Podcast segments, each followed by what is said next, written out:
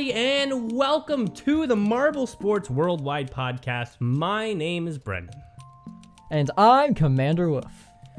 Marbula 1 Season 3 has come to an end. Indeed, it has. It is. uh, It was a pretty dang good race, all things considered. And barring any. Actually, just rid ourselves of any of the silly stories that you usually tell in the intro. And let's just appreciate the end of this particular season. A true, just. You, you can't make these things up kind of end. Like, the two marbles that were in it to win it, they both, like, basically won pole position. You know what I'm saying? They were they were like within Yeah. a tenth of a second. And then they It go out close there. fight. They battle even in Q1. You know what was so nice about that? They battled in Q1. I mean Q2, sorry. Which means that they had this this is a preview. The qualifiers was a wonderful preview, a precursor, a really fitting um like first look at what the race was going to be. That's what I personally loved about the qualifiers. Normally the qualifiers is like whatever and we'll see what happens in the race. But that that precursor of what it was going to look like to see Red Eye and to see Orangin race I mean Clementin race against each other, that was beautiful. You learn a lot from the qualifiers in this case. And it was it was really fun to see that. And then because they were racing up at the front in Q2, you knew they were going to be racing in the real race because they were in the top two spots. It was really a perfect way to end Marble 1. I don't know how it happens. I don't know how the marble gods arrange it so that somehow the two marbles that are actually about to win are right there in the last race doing the thing. I don't know how it all works out that way, but it was truly wonderful. Not to mention the fact that in lap 13 of the real race, lap 13,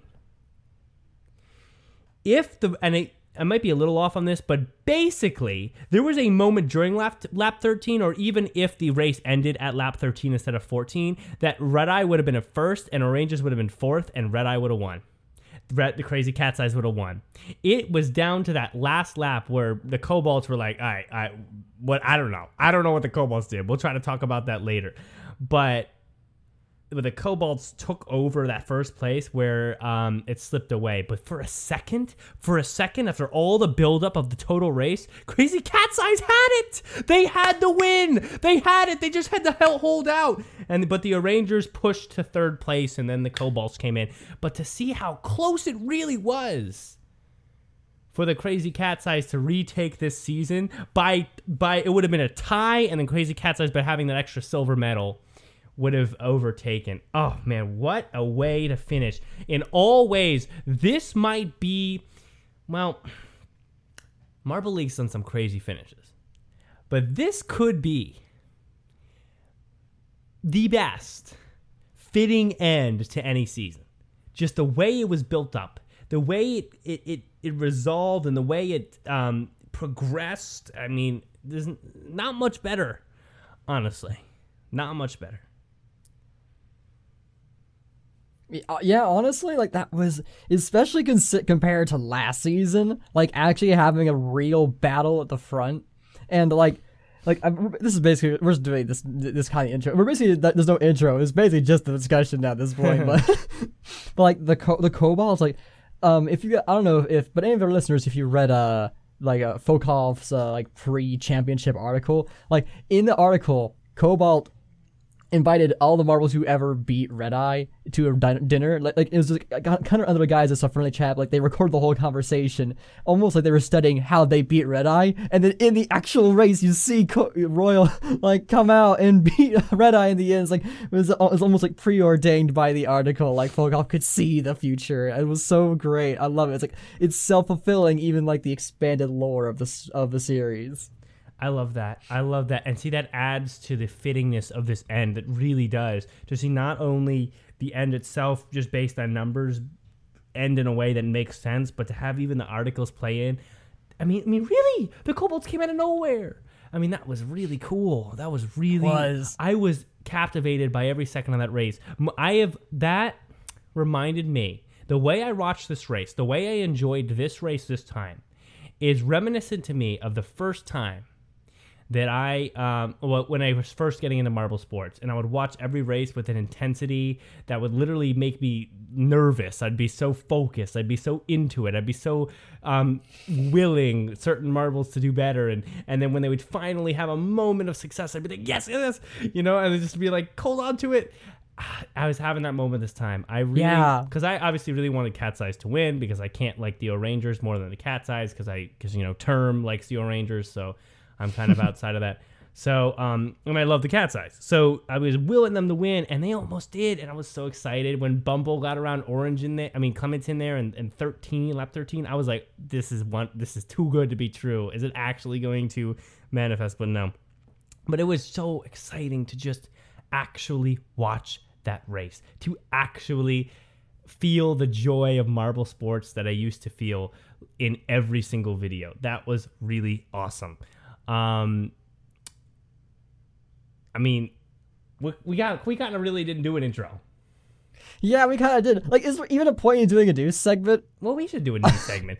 I will say this, uh, some more intro-y silliness. I had my first Instagram post in like the whole year, like this past weekend, because I went out to the beach with my friends and I actually remembered to take a few pictures. I have to make like a deal about it in my head. I have to like be like, all right, guys, let's stop and take a picture so I have something.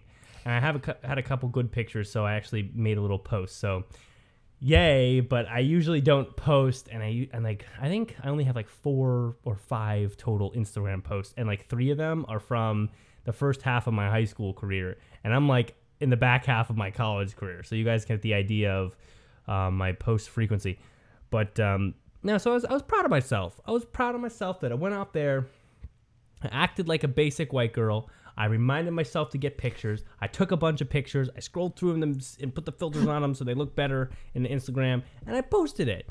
Look at me go. Well, are you proud of me? I'm proud of me. I'm very proud of you, Brendan. So proud. I'm very um You're such a basic white girl, Brendan. um yes, yes I am. Um but uh, yeah, so uh, that that is also part of this episode now. So there you go. There you go. and um, and red eye. Um, just want to throw that in there. Just a little bit of way that I uh, you know keep trying to uh, work on myself. I guess I don't I don't know. I don't know. Um, all that being said, though, I really just want to talk about marbles, but I felt like sharing that. Uh, anything else with your life, Waff, is worth mentioning? Anything else more important uh, and fitting end to this Marbula One season three season? I mean, I guess it, as you can see, I'm in my bedroom now, not my closet. so yeah, hey, I, I got mostly yeah. set up. It's not completely done yet. I still got to treat some of the walls and stuff. They're not done. Like as you can see, like, I'll I'll tilt my camera around. You can see, uh, I got very very thorough with my sound treatment on my walls and stuff. So uh, make it all sound nice and good. That's yeah, really but good. like I need yeah, to do some so of that. now I'm not in a hot closet anymore. So that's great. Dude, I can't even imagine sitting under that blanket all the time. Honestly, It was like, so I'm hot. hot in here now, and there's like a fan in this room, so I don't even understand it. But hey, listen, you, you're a real trooper when it comes to when it comes to Marble Sports podcasts. Um. Anyway, I think that's enough of the intro. Let's just go to the news. After the news, we're just gonna cover this race. We're gonna cover this race, and then we're gonna cover this race. All right, that's what's happening. right. News and then race. Chat.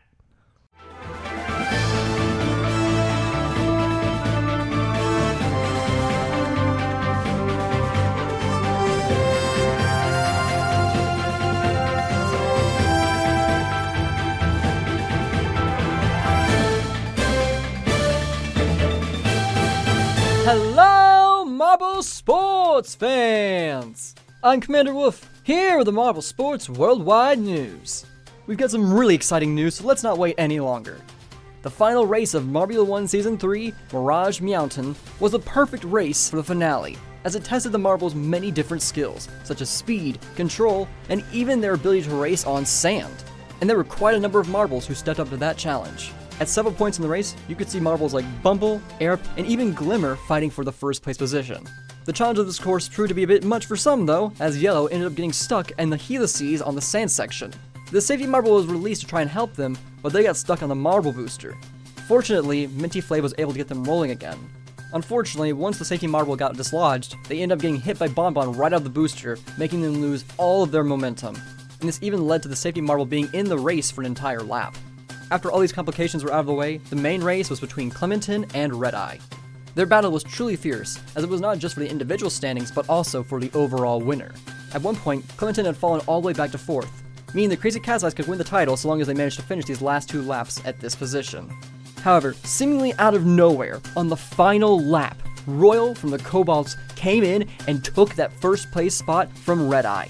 And despite their best efforts, they were unable to take it back from them, and instead settled for second, leaving Clementin with third. Now, before we move on to the team standings, we gotta look at the individual winners. Despite not winning the race, Red Eye is still the best individual marble this season, followed behind by Orangin in second and Royal in third. And now, the moment you've all been waiting for. As you could probably pick up on earlier, the Cobalts taking the first place position from Red Eye meant that the Crazy Cat's Eyes did not win. Instead, it was the O'rangers who ended up taking the gold medal, making them our new Marbula 1 champions. Of course, in second is then the Crazy Cat's Eyes, and in third is the Cobalts. This season was full of so many incredible twists, turns, dominant performances, last minute takeovers, and teams we never would have expected being near the top. Season 3 was truly incredible, and we can't wait to see these teams back for Season 4. In other news, a new marble competition is in development the Marble Invites. This tournament will feature 16 iconic teams from 16 smaller competitions, who then compete in 8 events to prove who is the best amongst them. The teams are coming from competitions such as the Marble Sports Games, Quadrilla Marble League, Marble Summer Championship, the Born Network, and more. The competition will also be receiving help from Joker, Laurent, and Minos from Jelle's Marble Runs. With an incredible all star cast and a few teams already revealed, it's exciting to think about how this competition will develop. Definitely keep your eye on this one, because it could become something quite big. Well, that's all for the news. Thank you for listening. I'm Commander Wolf. You are the best fans in the world. Let's kick it on back with a podcast.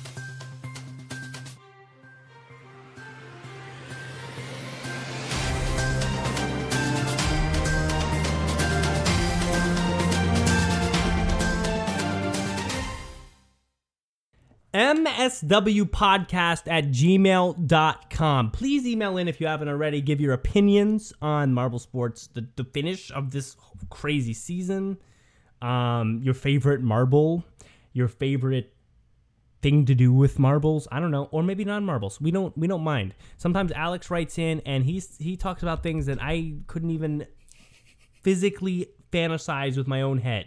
So, I mean, we love those things. We love hearing it. from you guys.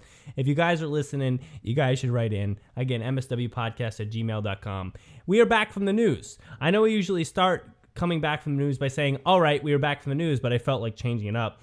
So, all right, we are back from the news. You know, there we go. so, um, we're back, and we're going to start with this email from Edu. So let's just read it. M1, the end of a long journey, and Edu, with his very eloquent way of writing, um, will kick off this discussion on the last race. Let's listen here. Um, okay, from Adu. Yeah, the season dragged on too much, taking roughly five months to complete. Before the race, I said we might need some earplugs for the following days, either for screaming oranges or fighting cats. So here's the aftermath. Okay, I don't like the poor flow of the sand section. The speed gained out of the sorry, I have to wait. My, no- my nose was itchy. Sorry, sorry. So professional. Um, yeah, so I mean, the speed gained out of the accelerator is immediately nullified with what's basically a sand rally hairpin, and then the most mar- and then most marbles struggling to find a clean line afterwards. We even had some stoppages, but on what didn't look like a good circuit, we had an amazing race with the added value of a championship on ship on the line. Clementin and Red Eye, the top two going all in on this battle from start to finish. Glimmer and Bumble also had good races and looked to sneak right in between, but it was Royal, hmm, Royal, who came in from behind with two great final laps to overcome the contenders and win. Yes, an exclamation point there. That jump out of the conveyor made all the difference. Our Rangers are the second team to win both main series. Oh, true, yes, because they also won Marble League. I was confused for a second. yeah. Cobalts continued. Wait, Crazy Cat's Eyes didn't win, win a Marble League? No. They haven't won a Marble League? Come on, Cat. Oh, yeah, because Cat's Eyes kind of suck at Marble League, actually. Yeah, For the ki- first few kinda. years, they were not Marble League team. They were not a team to No. recognize for Marble League. Um, Cobalts continue the redemption tour by reaching an overall podium in a main series. Galactic fans are fed up with yet another fifth. They did. Oh, that's so. Ah, I love it. I love. I Yeah. love this freaking community. That's so good. There are some fans who really hate it, some who really love it. It's a, it's like it's extremes. I don't think there's It's- anyone who's in the middle on it. It's it's so funny because it's such the u- most useless number. Like if you like, like, it's just like fine. It's just literally like they're fine. You know, they can't complain because it is top five, but they can't be happy because it is just fifth. So it's so it's so funny. They're like in this purgatory. They're, it's truly Yeah. it's truly so funny. How does that happen? How does that really happen? Like like someone out there with like who thinks only numerically. You know what I'm saying? Like someone like Folkhalf, right? Mm-hmm. Someone like um eh, who else was a really big stats guy? Bill no, Crosby. I think Nova was Nova was pretty Nova. heavy. What is glitter, what is Nova. that? What are the? I mean, that can't. I mean, explain that. Explain that with math only, saying that marble sports is only. Um, say that you for people who say marble sports is only just probability. Explain that. Really explain that. I don't understand. It really is a like way too frequent that there has to be some sort of explanation. I would love to hear. I mean, um, Nova. I actually talked to Nova recently because I I was scrolling through my Discord um, messages and I went down all the way to the bottom of all the DMs and group chats I've ever been in, and at the very bottom, I think second from the bottom, at the very bottom there was a name I don't recognize at all. It was really weird. So I just sent a random message at it and then nothing happened. But at the very bottom after that, there was a group chat with me, Nova, and this other user called unironically has Sea Shepherd, merch, which I don't really know what that means. What is Sea Shepherd merch? Um, but uh, th- so that was a group chat, and that group chat was the first time I ever had guests on the show. Episode two, that group chat still exists, and I can go back and I can actually read like things from that group chat. Like I guess I could. Um, I don't. I don't really know if it's like here unironically and noble. Um, yeah, I can like scroll up here and I can like really read this. I said, "Hey," and then and I, this first message from this guy was, "This was the GC I made to discuss the podcast." Oh, I didn't even make the GC. Um, oh, and then we, oh my god, we we were planning the podcast. I was like twenty to forty minutes. I said, as a Red Panda owner, you should be able to discuss your team briefly, as we'll ask a couple questions about it. Then we will discuss our picks and why for the fantasy league. Um. oh god, this is this is so good. And Nova Wolf stayed longer than this guy for some reason. Um. Oh, this is great. And then the old logo. this is so good. So anyway, um all, all that's to say that I I saw that and I like said like, "Hey, what's up guys? Like what would you think if we did like a you guys came back for an episode because you know you guys were the first two to ever guest on the show, episode 2. Um, but they kind of uh, left the community. Noble said he's done. And the other guy says he's re- he's been done for a long time. Um, and I just say, wow, it's it, it blows my mind that that those big names, especially Nova Wolf, are actually done. But um, um, yeah, Like he still watches. Like I was in a watch party with him uh, yesterday, actually. Well, he's done saying things. I don't think he does anything Right. anymore. Like he's just like he'll enjoy a video because he has friends there. Those are his friends in the Discord. But Sure. he's done like interacting in that higher level where you're on a podcast or you write something for the thing or you're engaged and you know that stuff. So I mean, Yeah. unfortunate, but unfortunately won't hear from him. But point being, someone who's stats minded. I challenge you to find an explanation that only is numerical for how this happens. For how Galactic Fifth is possible. I, guarantee you, it's just got to be something else there. But all that being said, back to um, uh, Edu. The, the He email. says Midnight Wisps are having the hardest fall from ML Championship grace and were overtaken by the Pinkies, dear. Great finale, but please downsize Marbula 1 for the next season. It's better for everybody. Downsize meaning less teams or less races? Maybe less races. Hmm. Yeah, that's a good question. It's, what do you mean by downsizing EG? Well, Uh, in he's the live, so he can kind of He answer. can kind of he can kind of cash in here. Like, Um, because like, I mean, like, like, him saying that it took about five months, that really puts into perspective. Like, five months has been spent on this. Like, that's crazy. Educe's max of 10. Well, if you're going to do uh, do 8 or do 12. yeah, Um, ten's a weird number. It, no, well, and I do. I'm, gonna- I'm going to correct that. Not really correct it because I think you know you're saying what you're saying, but like if I were to say that, I would say, okay, well, I mean, don't necessarily downsize, but be more organized. Don't just take a break for a month. I mean, you can't do that. I I don't understand that. Like I like they have to really commit. And I, I know life's hard and it takes forever to make these videos, like way too long to make these videos. And I don't know how they would shorten that process or whatever. But I mean, they, they gotta they gotta be more organized. They gotta, and I think twelve races is good because there's sixteen events plus showdown plus qualifiers for Marble League. They need to put at least twelve out for Marbula One for it to be a bona fide tournament. For it to be a tournament that we're like, okay, this is the same kind of magnitude as Marble League. It's just the other side of marble sports, the circuit side. Hmm. I believe they need to have that 12.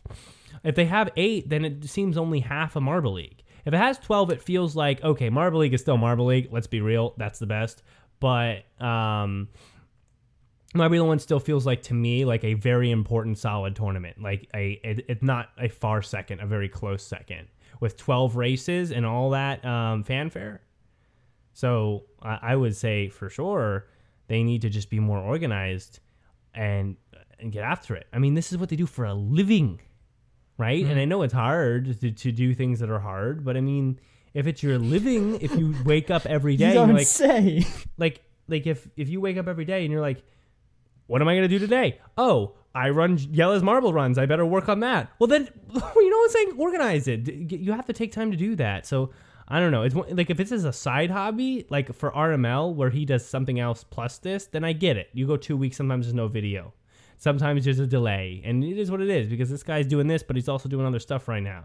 If you're literally like making your living and spending only your time, I mean, I know you does other things, but your job is this, then you need to find some organization.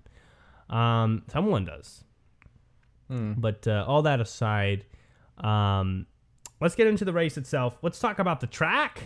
Let's talk about the track momentarily here because I, I I like this track. And and Adu, I, I'm gonna start by addressing what Adu said, where he didn't like the sand section. He felt it killed momentum. He felt it kind of blocked everything up.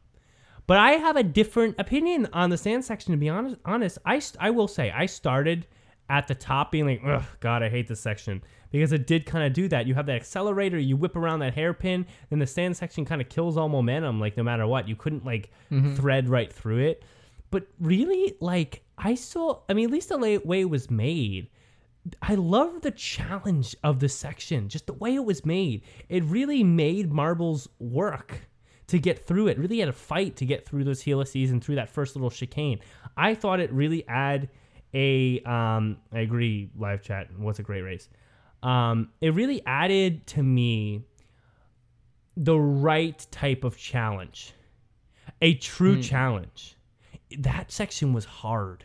That section wasn't just like it wasn't hard the same way every time. So it wasn't just like, oh, this is a slow section. No, this is a hard section.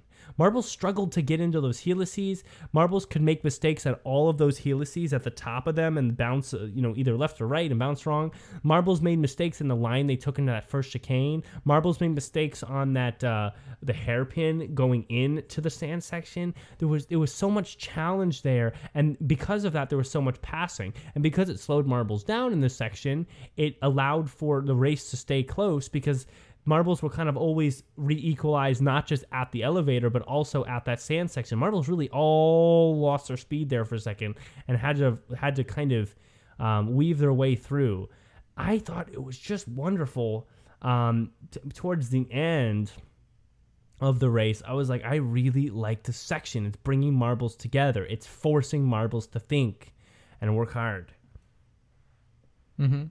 Yeah, I can definitely see that, and like that was one thing I did like is like how like it tested several different skill sets throughout the entire race, like speed and control and stuff.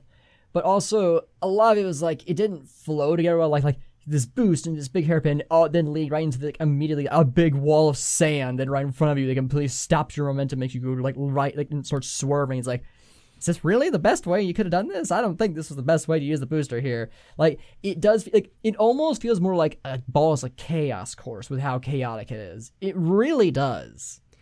I don't know. And like and like you guys have heard me in past episodes. I know you have.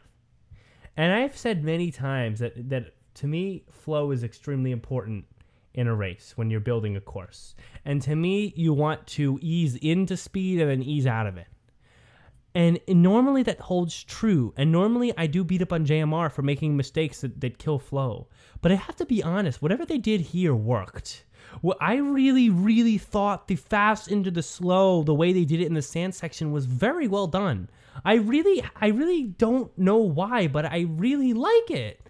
I and like, I don't know. Normally, I'm the same as Waff. I'm like, you can't do that. You can't put that that that, that wall right after that hairpin. But I honestly, I love it. I think it's a wonderful way to have executed this course, and I think whatever it did, it it allowed it put the right challenge in the right place. Right? It put the right hmm. challenge in the right place. And and because of that, it didn't seem off. It didn't the whole race kind of flowed well. And then when they went through this accelerator, and here we're gonna see it on the I just feel like that speed went right into the chicane and all that marbles the marbles had I don't know, maybe it's because I'm gonna try to think here. For me, I think it's because when they went into that chicane, the speed didn't fall away, the speed just went up sides. So they still were fast, but they were like they were like jumping all around in the chicane there. Like marbles were really getting up the sides of that of that kind of gully as opposed to just hit, actually hitting a plastic marble drone wall and then just kind of dying. So maybe it's just because of all the movement that was still happening, even though the marbles were not moving forward really fast. They were all moving. Look at them, all up the sides of the hill there. All that speed kind of going to the sides laterally to me, I think that's why it was so exciting because it still was a lot of movement, even though it wasn't forward. And so it still left a lot of room for marbles to make mistakes, to bump into each other, to make passes, as opposed to just like doing a fast hairpin right into like a, a marble drum chicane, which would just it would just hit a wall, stop, and move on. This one had a whole lateral half pipe feel to it. And I think that that it diverted the speed in the right way, which was still entertaining to watch. I don't know. That's my opinion. No, I will say like it, in execution, the race was significantly better than the qualifiers. Like when I watched the qualifiers, like that was where my most of my concerns is like, oh wow, this is a this is gonna be rough. But then the race came around, and it's like, oh, this is a really solid race. So like, I well, so like in uh, in the end, it worked out better. Although like Mm, I will still say that it could have been like the design. It could still use some work in places. It ultimately did result in the closest race we've seen this season, and I'm happy for that. I'm glad that the championship was actually a battle. You know. Yeah. Um. One other thing I'll mention, and we'll get to the marbles themselves in a moment here, but I do want to. I always love to cover the course because I think it's in, um, especially since the other podcasts don't really do this. I think it's very important to understand, um, what's good and bad in a Marble One course and why the wait why do you keep course, saying that you keep saying like what the other part did you even listen to let it roll i don't they think don't you really do. talk about the track that much we know that wait wait no but i listen y- yes do they rate the track out of 10 no, they don't. Okay, well then relax. Okay, let us I'm have like, this. You keep you keep saying it as the other podcast does. I've like, said it twice. Even, I said it ha- twice. Every I haven't episode. Even said it twice yet every episode you've done it pretty much. That's like, not true. Do you Twi- even twice listen? Times. To, two times. One, two. That's do, just. Do two. you listen to Let It Roll anymore? Every once in a while. Every once in a while, pop in. I mean, I'm busy, but like my point being, we love we go in depth on the track. So I'm just telling people we get into the marbles when we go in depth of the track. I want to say something else about the track. I was pretty cursing that Waff. Okay, okay. just, go, just go. Your uh, ego is so inflated. How? How is it inflated? They you always like, you keep making comments they, about let it roll, and they like, you cover different things. We don't cover a yes, lot. Yes, they do. We, they we don't cover a lot of things that they cover. There are things that they can say to us. Well, MSW never talks about this, and they'd be right. They'd be right. Sure. Uh, that's just that's ego. like I'm not saying that covering the track is how the top of the podcasting in marble sports. Okay, no. fair, fair. I'm fair, saying fair. that they they don't usually do that. We usually do that, and then they will they'll probably say, oh well, they never talk about the cobalts in their third place course, and I'd be like, yeah, you're right. I say that we don't talk about curses some- on this someone show. put that. Yeah, someone put that in the live chat. Oh, I will Um, say, good on Greg. He didn't say the host curse. didn't. the entire- How did he not? Oh, the whole season, the whole season, every time host curse, host curse, host curse. Now you have one time where it, where like, even though it doesn't, it's not, it doesn't hold up at all. At least makes the most sense if you want to build drama to throw this host Sure, curse like, yeah. Whatever. I'm glad I didn't Whatever, put money on that bet. Like, I'll bet you that he does. I'm glad I didn't actually bet anything. Because like, if I did, I would have been wrong. No, yeah. Um, the Kobolds have the third place curse and they won't qualify. Says uh, Sap Pizza from the live chat. Um, I'll just touch on this, I guess. Uh, I mean, is that a thing? I mean, is it third place? Curse I vaguely remember it. And there's also the 13th place curse. But like, I again, I, mean, it's don't just- keep up I mean, with curses. Here's the thing, and I'm gonna, I'm gonna break this down. Um, by the way, in lore, yay, it's a fun little thing to say. But um, outside of lore, I mean, these are just patterns, and we have no, we had not an anywhere near enough time to observe enough of these patterns to come up with a curse. Though I will say, um, Is Galactvith a galactic curse? the Kobolds are most likely probably to qualify for ML. They're they're on their way. Um, but Glackfith Glackfith is the only curse or what do you want to say pattern curse whatever you want to call it that I'm I'm a I buy into. I will buy into Glackfith. Some there's another explanation besides just probability.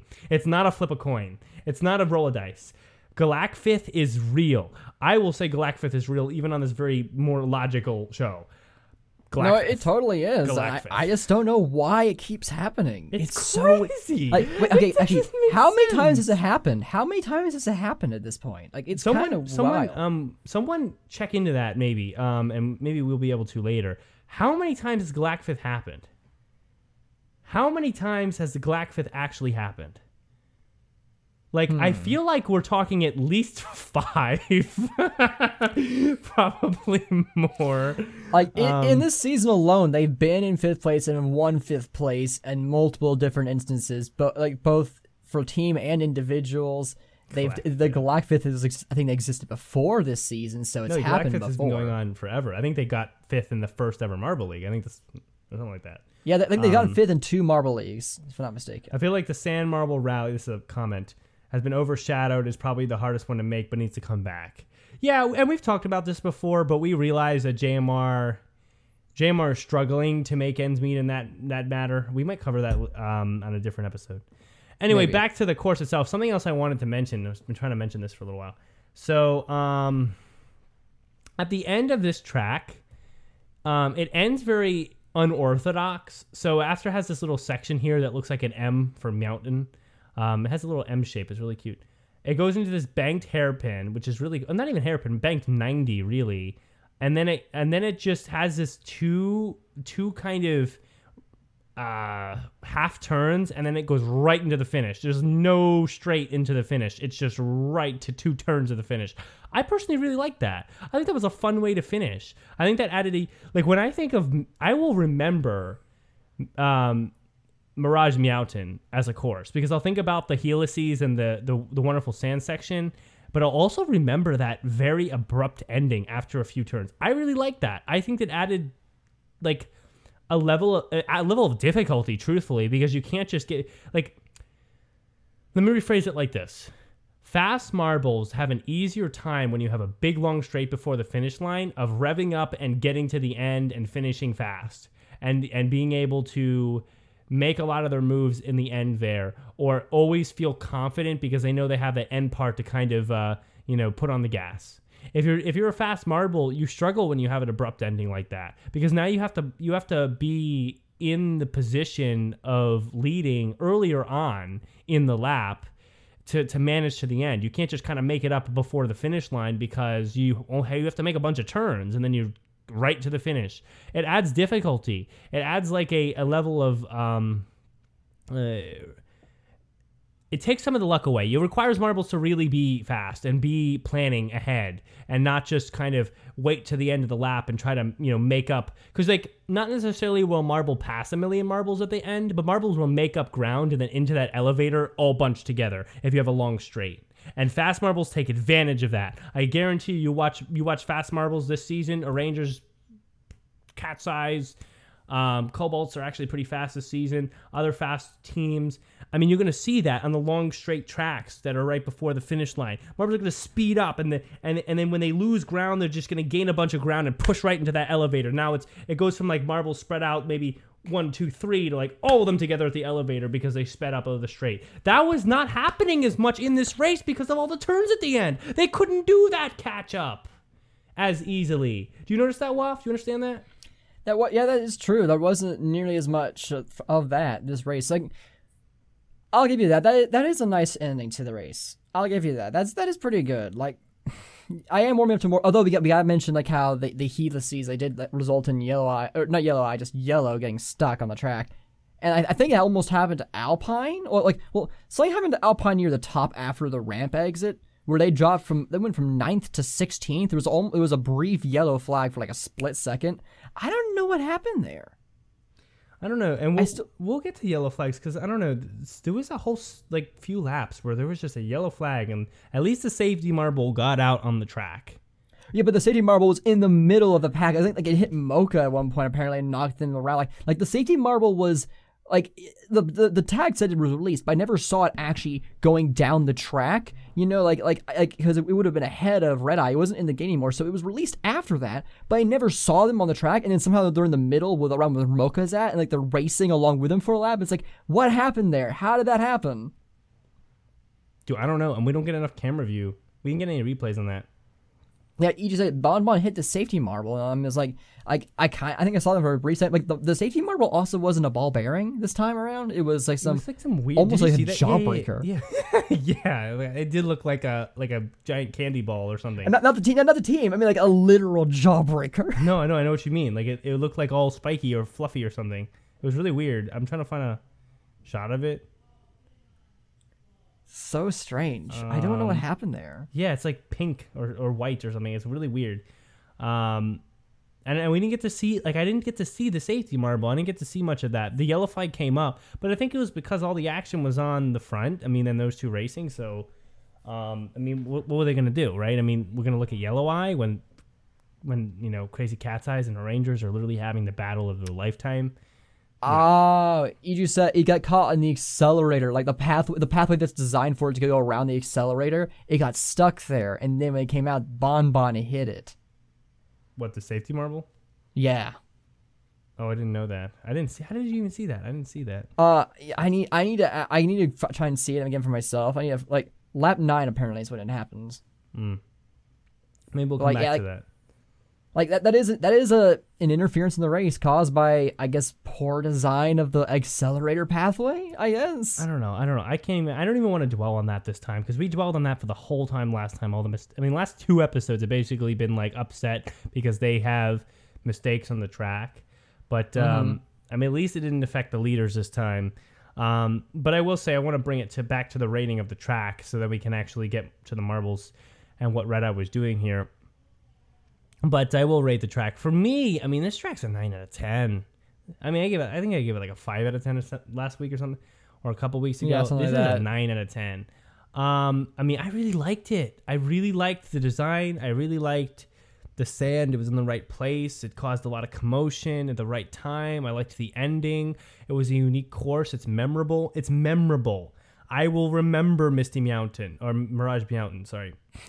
um, why do they have Misty Mountain and Mirage Mountain?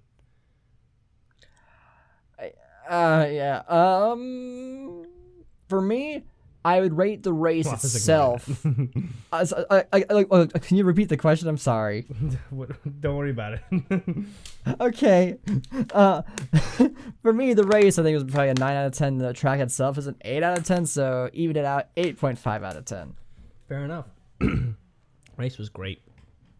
The race was great. The race was fantastic. I was cheering, like, and getting excited. It's like, yo, Royals up front. Ooh, let's go.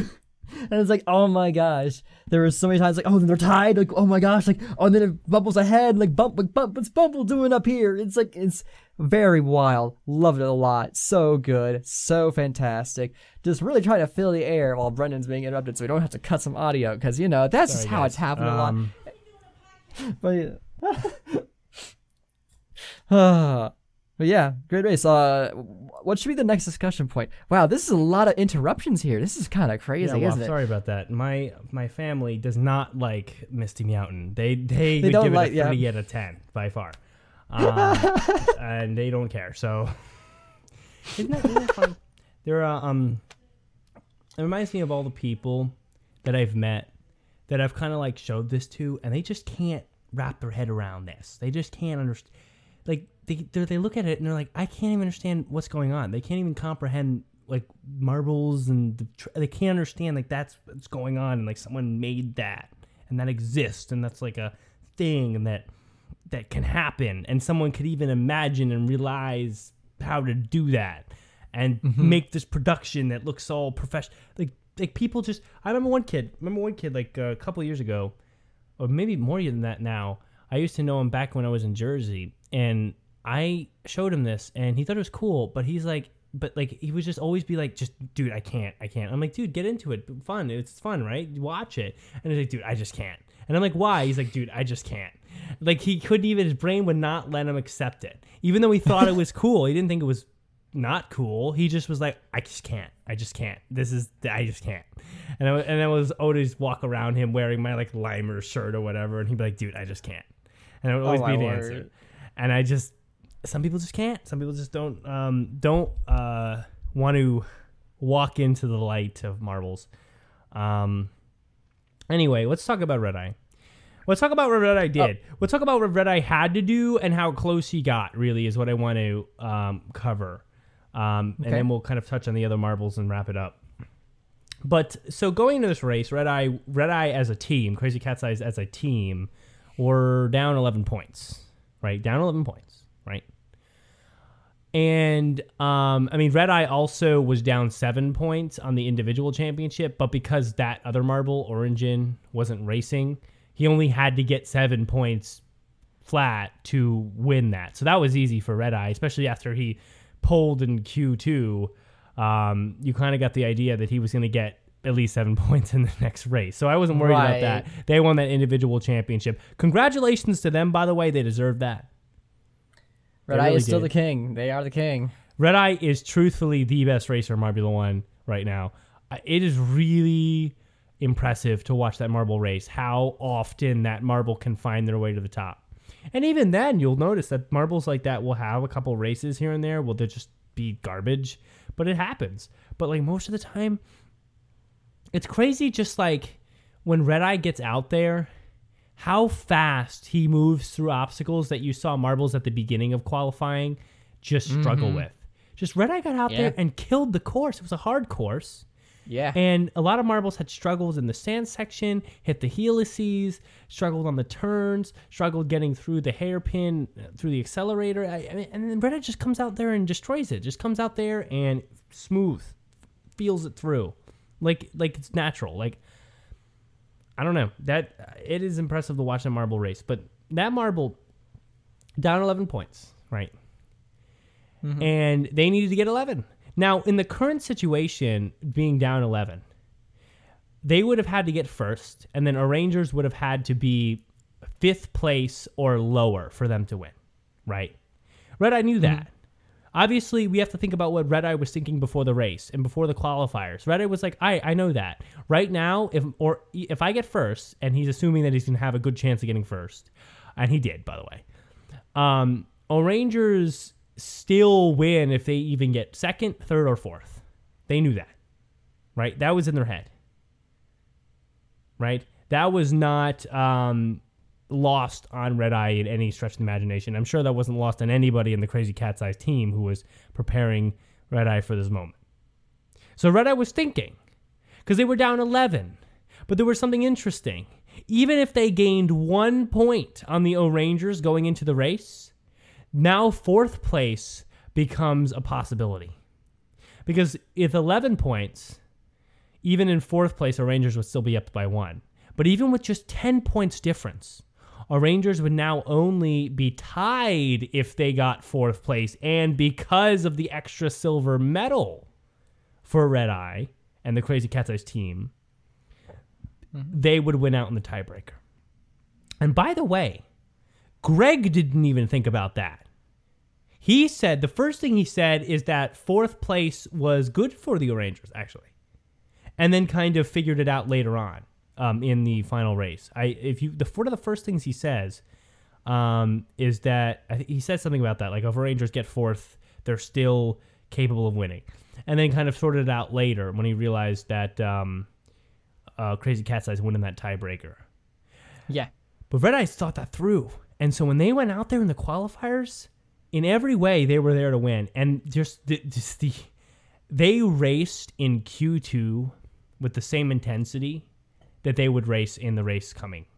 Because they knew that they needed to win Q2 just as much as they needed to win the real race. Because winning Q2 gets them at least one point. And that's all they needed to bring fourth place back in the equation. Yeah. Right? Yeah. Yeah. Like, That's it's kinda, important. like, it is kind of crazy. Like, like they still t- like they did ha- still have a dominant position, but like at least it wasn't as dominant. Like like they they, felt they felt like that like that real champ that champion type of feel. Like oh yeah, these are those are the ones that you really gotta beat, but not to the degree to where it's like it was literally impossible to win. So it actually felt like a challenge that like that you could feasibly do. Is like like I oh I can't actually wait to see them do it. Like you can almost kind of like an underdogs if you can even call the Rangers underdogs. I wouldn't say Rangers are underdogs, but Yeah, no, I mean, not- I guess compared to. Crazy Cat's Eyes from last season, everybody's an underdog. Um, here's something I will say. Here's here's a, here's a kind of a side note. It was, in my opinion, um, and I know the Crazy Cat's Eyes didn't end up winning, but here's still a point taken.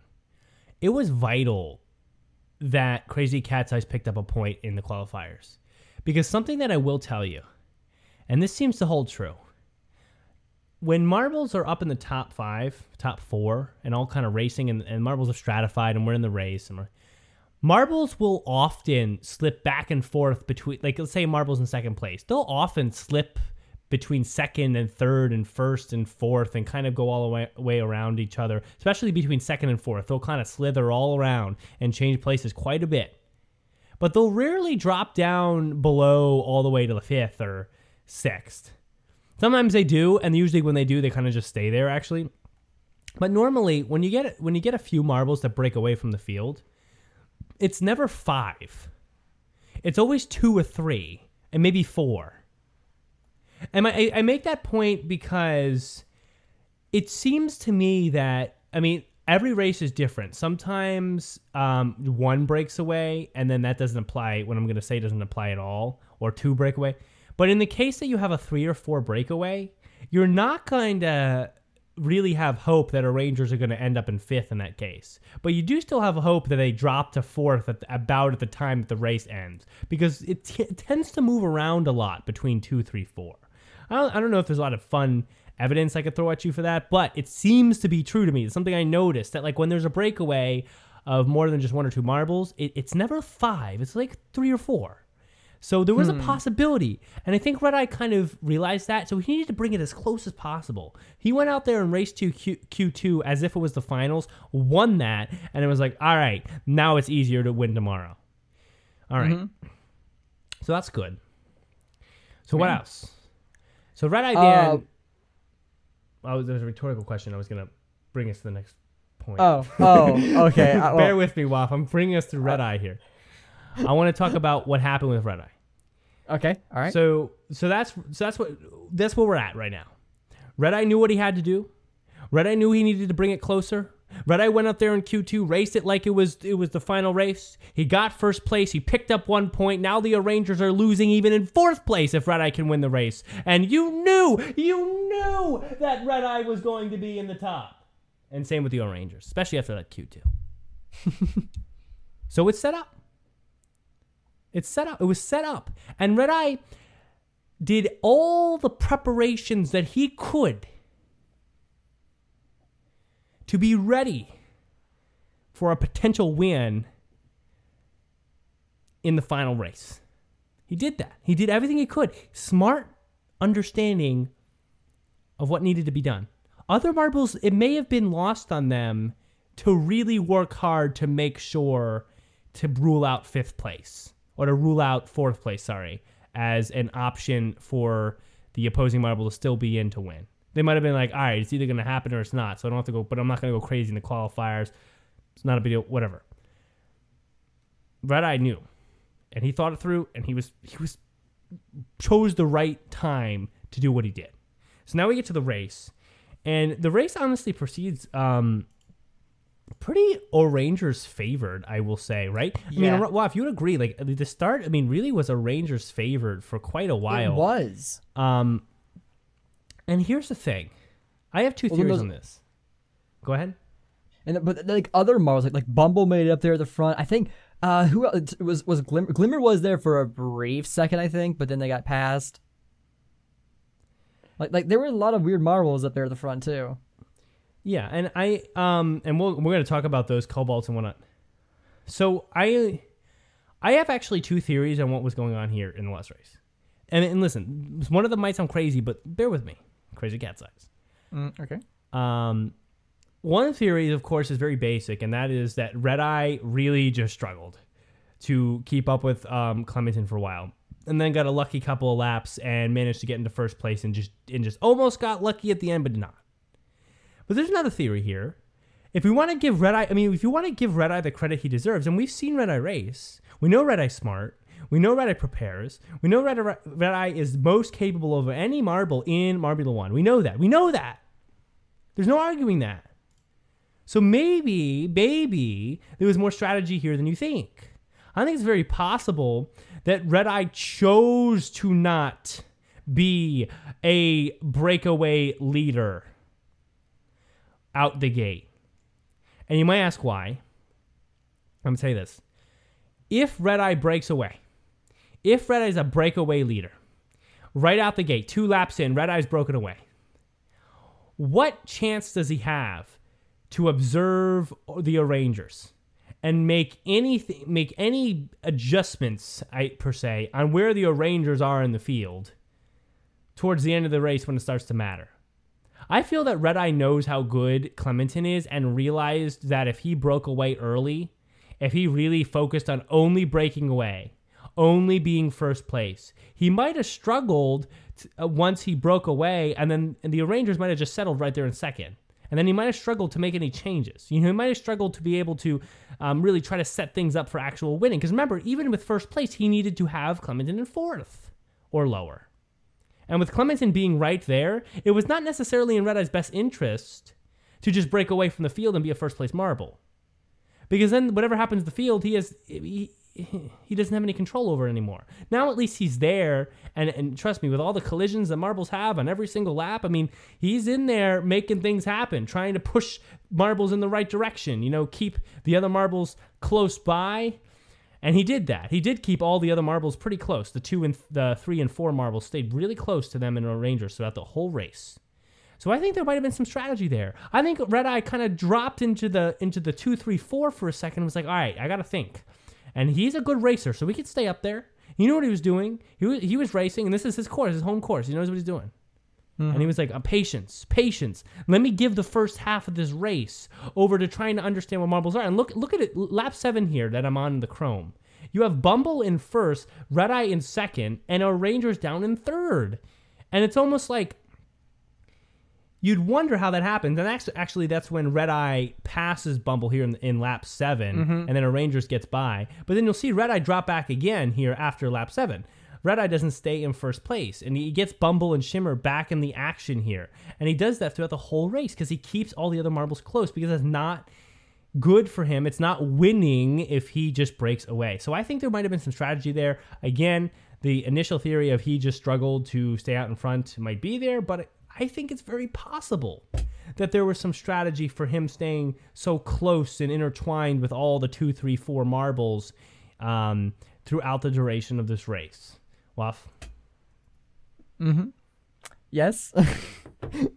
Ah, like no, like Red Eye's mastery, like I think was great here. Like and like they really showed just how much they control the track. I I feel like I'm rambling you.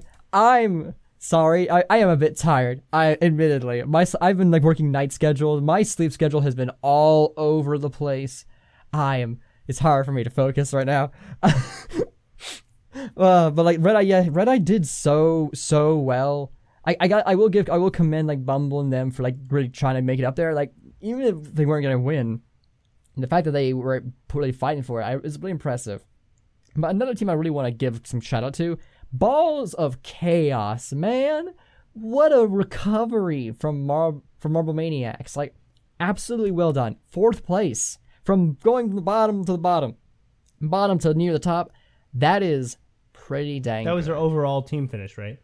their overall team finish, yes. And uh, Clutter, uh, the indi- for individual, got sixth. And that's awesome. So and that's awesome. That is really that. awesome. And I want to talk about uh, Balls of Chaos and, of course, the other teams that kind of trail behind it um, and before the end of the show as well. But I'll bring us back to one more important part here of Red Eye, which kind of ends the Red Eye um, arc of this final race. So we we see how Red Eye prepared. We see how Red Eye executed in the qualifiers. We see how Red Eye raced here during the race, stayed close, kept marbles close, and, and still struggled.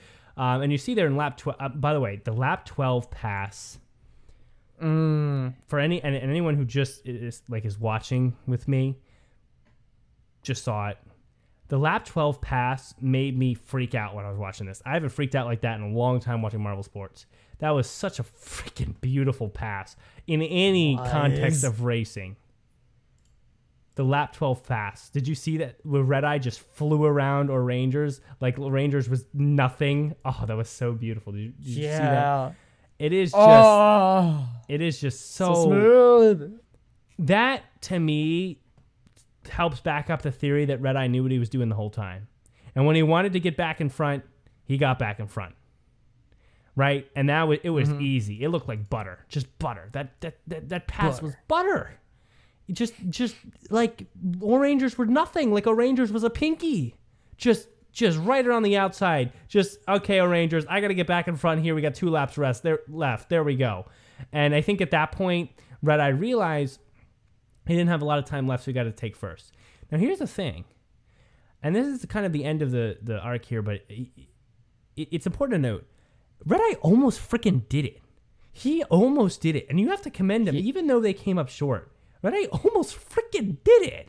He almost pulled it together. He almost pulled all marbles together to make his plan work out. Going into lap 12 here, finally Bumble and this time Royal start to make some looks toward O'Rangers. Now O'Rangers is back to third and Greg's getting a little excited here. Red Eye is starting to make that breakaway. He's a few lengths up now. Royal but now between him and O'Rangers, Bumble still in there with the opportunity for a pass, which happens very soon. And into lap 13, things look so good for Red Eye. And I was excited. I was like, no way he pulled it off, but he almost did. And through this sand section, Red Eye got a little lucky break here.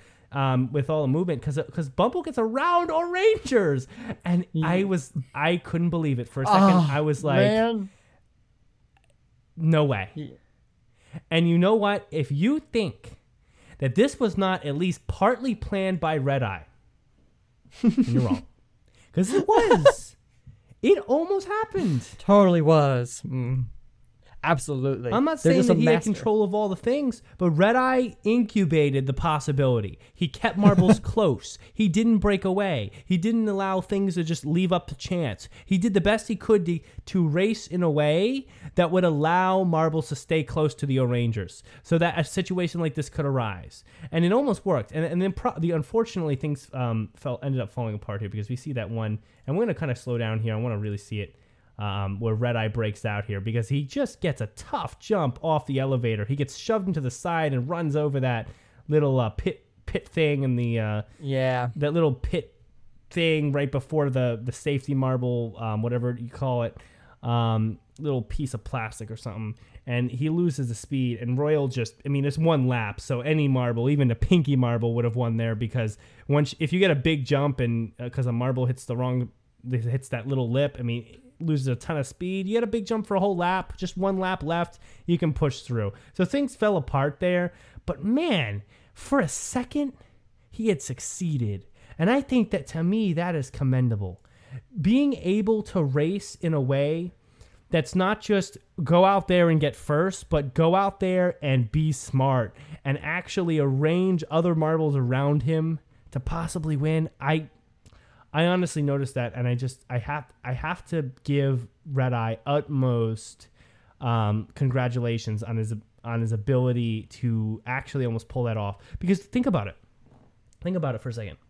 Red Eye didn't need to do that individually. Red Eye second, first, what actually first he would have just won. He was individual for himself. For Red Eye and just Red Eye, he could have just broke away from the pack and gotten first, taken a win, or just sat in fourth or anywhere above like eighth or tenth, really, whatever the seven place seven points is, and just been like, I got the individual championship. But you know what? He he did all of this out there for his team because he wanted his team to win and he put all that work in, and he and he ran around with the O'Rangers, and he knocked Bumble up around, and he and he kept all the other marbles in the race because he was trying to to make a situation possible for his team to win. And damn it, he was he had it for about two seconds.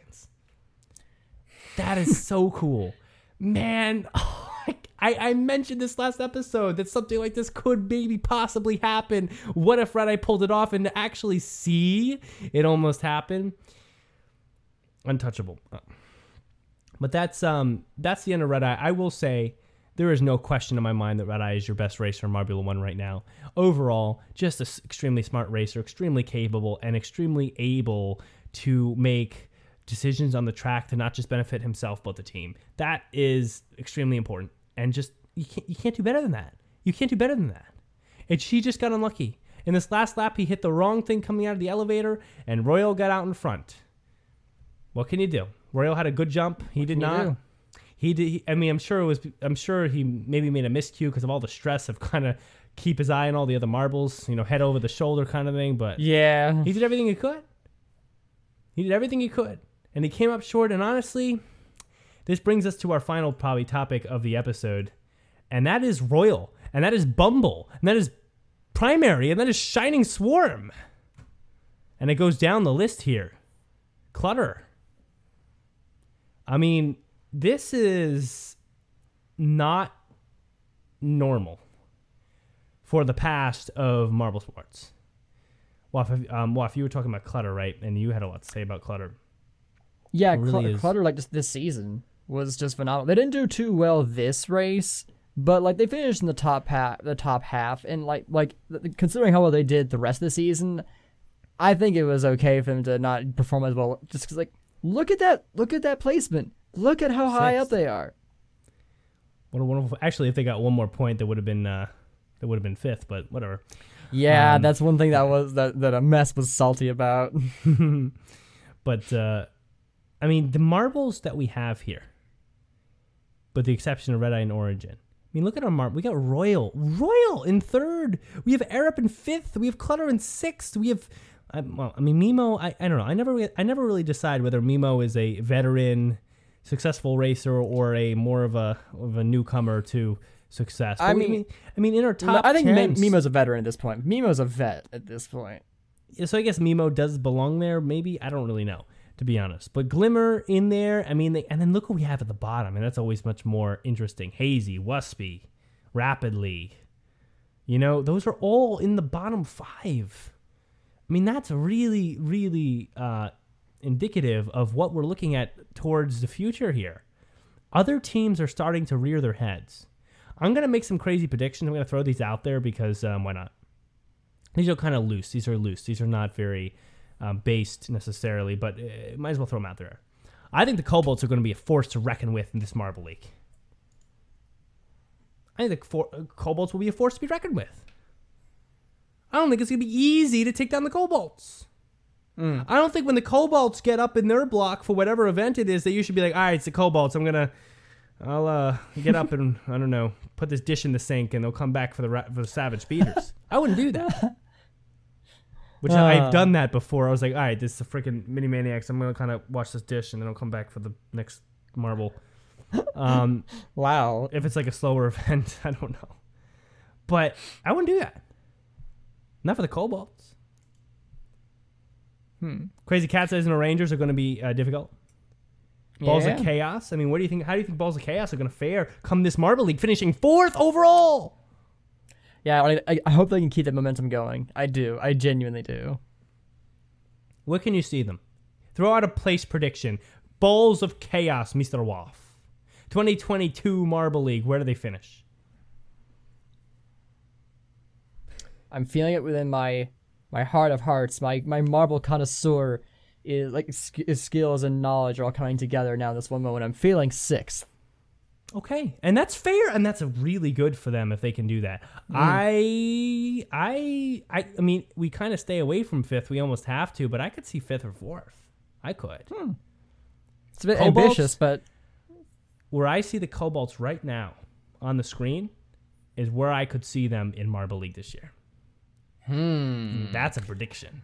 I don't know. Like they're the kings of Showdown, but they've been in Showdown for a long time, it. Brendan. This is it, Waff. Cobalts.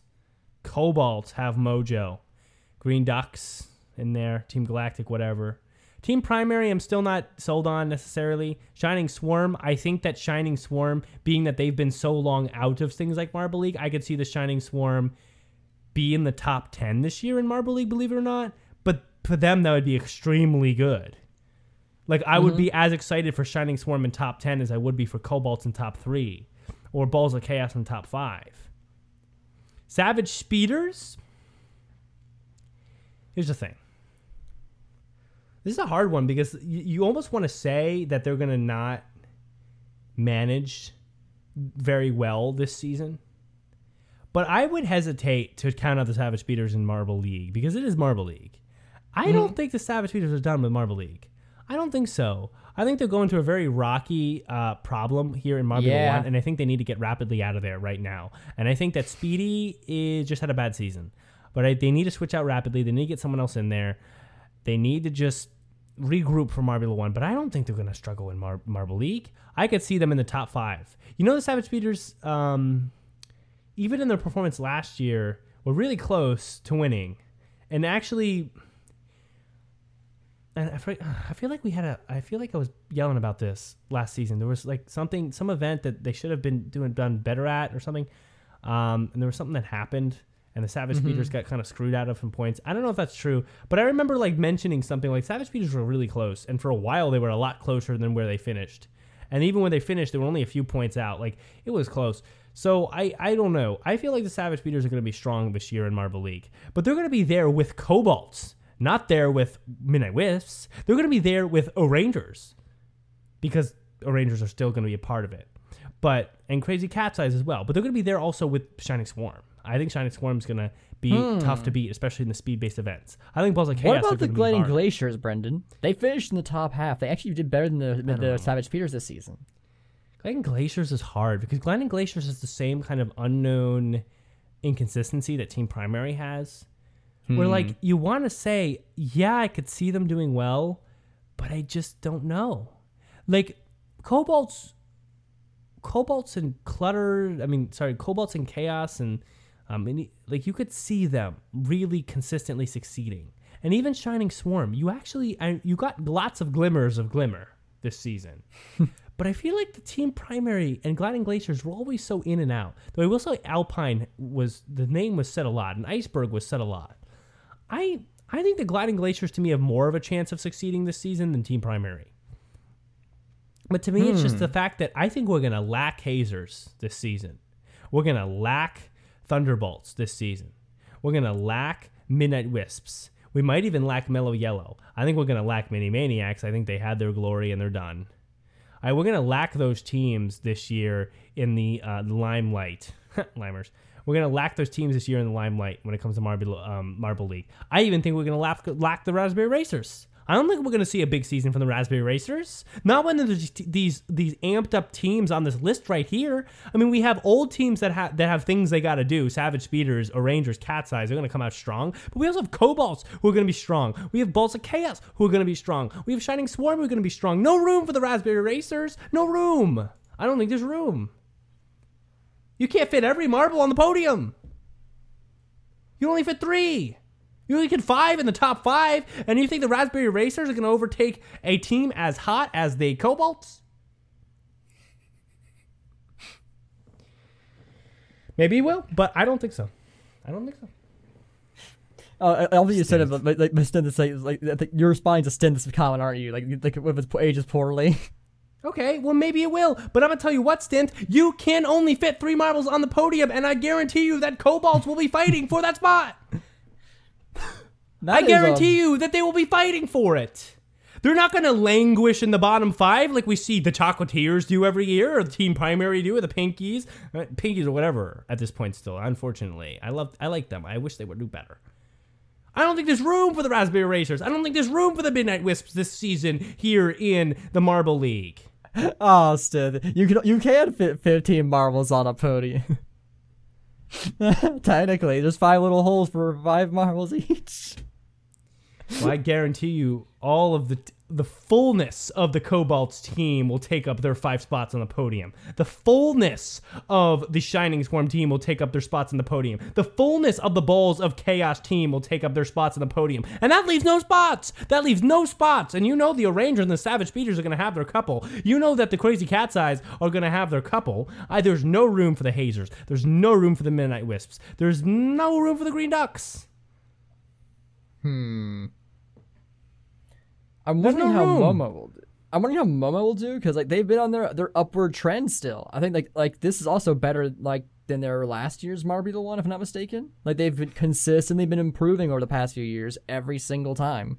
Momo, Momo, um, as a team is kind of like WAF. I, I give them the benefit of the doubt. We'll, uh, we'll see. we'll, We'll give see. we'll give Momo the benefit of the doubt, and I think uh, we'll see how they do. I, I have to hold out judgment there, but I I really my point here is that in the past, when I sit here and make predictions for Marble League, which we're coming, we're coming to it very clearly I was like, okay, we're really not going to have to worry about the bumblebees. Okay, we're really not going to worry about the midnight wisps, or I mean the mini maniacs. We're really not going to have to worry about the Cobalts. We're really not going to have to worry about the shining swarm. And I, I meant it. I said we're really not going to have to worry about these teams. And I was right. In 2019 and 2020, we didn't have to worry about either of those teams any of those teams at over at all ever. And act and in fact, I mean, look at those standings. We really didn't have to worry about them. I mean, not even the balls of chaos really. And I could say that, and I could say that clearly. I could back that up with stats. I could back that up with with just visual evidence of how bad they were. But at this point, teams are starting to crowd the top. When I say the podium is crowded, I say there's a lot more teams fighting for the spots. There's a lot more teams who have the capability to take the top of the podium. It's not just hazers versus speeders versus O'Rangers anymore. It's not just midnight wisps in the long jump and then, oh, okay, let's go back to crazy cat's eyes for the balancing. Cobalts are going to be a force. Shining Swarm will be a force. Balls of Chaos will be a force. Momo will be somewhat of a force. the fullness of it. What I'm saying is that when you pick your fantasy, I always, I always sometimes how bring this back to picking fantasy because it's important because that's that's really how you show how involved you are with understanding Marble League. Do not sit there and be like, all right, let's look at the stats from two years ago. Those marbles, pick them again. Don't. Hmm. That's a mistake. I like I like what Sten says here, and like, I think a, a lot of the season will have to do with legacy.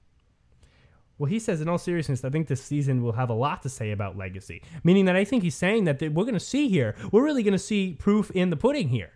If we come out and we get the same result that we got in 2017, say, for a Marble League this year, then we have to run back. We have to roll back here. We have to be like, all right, those veteran teams, when it comes to Marble League, they're still what they are. But um, we're going to see the legacy fall apart at this point if that doesn't happen. And I personally think we're going that direction. Cobalts will probably be on my fantasy team. They may not be my times three because they're not really a smart times three, but they're gonna be on. my- They gonna be on my fantasy team. I might even pick Balls of Chaos. I might even pick Gliding Glaciers. What? Come on, wow. We'll see how they do in, in qualifiers. Speeders Dynasty over? That's the question. That is the question. That is that is the biggest question. I ever asked. But if you sit down and pick all five teams of your fantasy based on the speeders, speeders, hazers, O'Rangers, Cat's Eyes, mellow yellow, you're gonna lose. Pick that team. Somebody pick the team I just said. Somebody pick the team. Put speeders at times three. Put O'Rangers at times two. Cat's Eyes, hazers, mellow yellow. Put those teams on your fantasy. Someone, someone commit to that. Who's listening right now? Put them and then email in or whatever. Mid season, beginning of season, end of season for Marble League. I guarantee you, you're not going to be happy. There's no way. Because it's not just those five teams vying for the podium spot. You also have the Cobalts. You also have the Balls of Chaos. You also have Momo. You also have Shiny Swarm. I'm not going to talk about Galactic because I feel like they don't I don't. Whatever. I, I we don't. They get fifth. I don't They get understand them. I don't get fifth. I don't. like a fifth. They actually Put them kind on of your should be fantasy- on your fantasy team because they, get the fifth. should. Okay, they should be at times one. If you put the Cobalts on your fantasy, they need to be at times three. I don't know about that stint. We'll think about that because we have time before we have to pick these things. Mm-hmm. But all that being said, is I as I warn you to be careful, I warn you to be aware of the fact that Marble Sports is now including a few extra teams in the the podium um, the podium fight event to event. That's all. That's all. Well, Yeah. Stint, I'm talking them up as a team who's now viable. Sorry, live. I'm going back to live chat here. He, I'm talking up the Cobalts because I'm talking up them up as a team that's now viable to take podiums. They're going. I mean, let's be honest. And sorry, I hit my mic. Any time before before 2021, really, we didn't really we didn't say the word Cobalts. We didn't say those words. We didn't say Cobalts. We didn't say Shining Swarm. I didn't even think Mimo. I didn't even think that thought. That thought never even entered my head. I didn't even think Clutter. That never even occurred to me when I was ranting about speeders versus Cat's Eyes or whatever it was, or raspberry wishers. Um, Raspberry wishers. whatever. Those thoughts sitting there in my head. Now I'm telling you that those thoughts better enter your head. I'm not saying that they're a times three team. I'm not saying you can you can put all your chips down on cobalts the way you might savage speeders for um for a, a win. I'm saying that they're viable to take podiums, which means that you can't walk into a fantasy, blindly put all your votes on veteran teams that have won in the past and say this is going to be good. To say that I'm not saying that they're going to win. I didn't come out here and say that at all. I never said they're going to win. I never said if I if I thought they were going to win, I would throw them on the times three stint, who's now a little bit upset at me. But I would say that I would say they're going to win, and then I would say okay, so I have to put them on times three because the team you think is going to win is the team you should put at your times three. Because you think you're going to win, which means they're going to get you the most points. I never said the Cobalts are going to win. I'm saying that they're going to have some more podiums, which means for every podium the Cobalts get, and the Balls of Chaos get, and the Shining Swarm get, and the Gliding Glaciers get, and the Team Primary gets, that's one less podium for the Speeders, one less podium for the Cat's Eyes, one less podium for the O'Rangers, one less podium for the Midnight Racer Raspberries. One, le- one less. So One now we shift. I'm not saying it's going to be a Cobalts and a Speeders, top and bottom. I'm saying we're shifting. We're shifting. Now the Speeders have a few less points and the Cobalts have a few more. You know, Spe- Shining Swarmers all of a sudden, wow, they're in seventh place halfway through the season, and look, Speeders are in sixth. O'Rangers are in eighth. And they're all around the same. Or it's close between first and third. Because the podiums have spread out because there's a couple more teams that are able to put their hat in the ring every every event and really get there. I'm saying that's where it's shifting.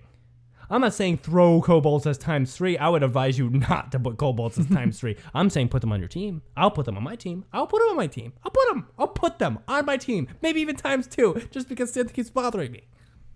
The Quicksilver Dynasty will return. Quicksilver. I they better get team. back in Marble League miss first. I would. team. I would actually like them to be back. That'd be kind I of. miss Fun. that That'd be kind of cool. That rant. so long. That rant is really the best resolution I can give you to Marbula One. I'm very impressed with Red Eye. I'm very impressed with the O'Rangers. Congrats to all to both of them. I want to make it clear that there is um, there is an obvious resurgence or just surgence, whatever the word for resurgence is, without there being a previous surgence. Just a just a just a rising of other teams besides the same five or same eight, we always expect to kind of, uh, at various points, fight for the lead. Green Ducks, not really showing this year. Midnight Wisps, not showing this year. Hazers, man, who are the Hazers? Come on. Let's Surge. Thanks, thank you, Sid. Let's be wary of the teams that have momentum right now, and that will carry in, into Marble League. It might not carry in the biggest way, and maybe I'll be completely wrong, and the legacy teams will be like, enough of this bullshit, and they'll come back and they'll make sure we know who's legacy. But I'm saying that it's very possible, and I think at the very least there'll be a few extra podiums that will shift back towards some of these uh, lesser teams currently. And I would love to see a couple of them be like, all right, time for New Age of Marble Sports. Let's have a Cobalt's Dynasty. Cobalt hmm. Speeders. Savage Cobalts. You know? Quicksilvers, I wish. I love that team. Gliding Glaciers. Maybe they'll have a, a good. Se- I could see the Gliding Glaciers finishing top eight in this Marble League. I could. Maybe. We'll see. Maybe they'll be on my team. I don't know. I don't want to say too much because then more from Stint. But that will wrap the episode. Well, if you have anything to say, say it. If not, I mean, I think I think we get the idea here. yeah, no, I got nothing else much uh, left. I'm pretty tired, so I think it is time to wrap it up. Roll on, Marble sports fans. See, see you in Marble League.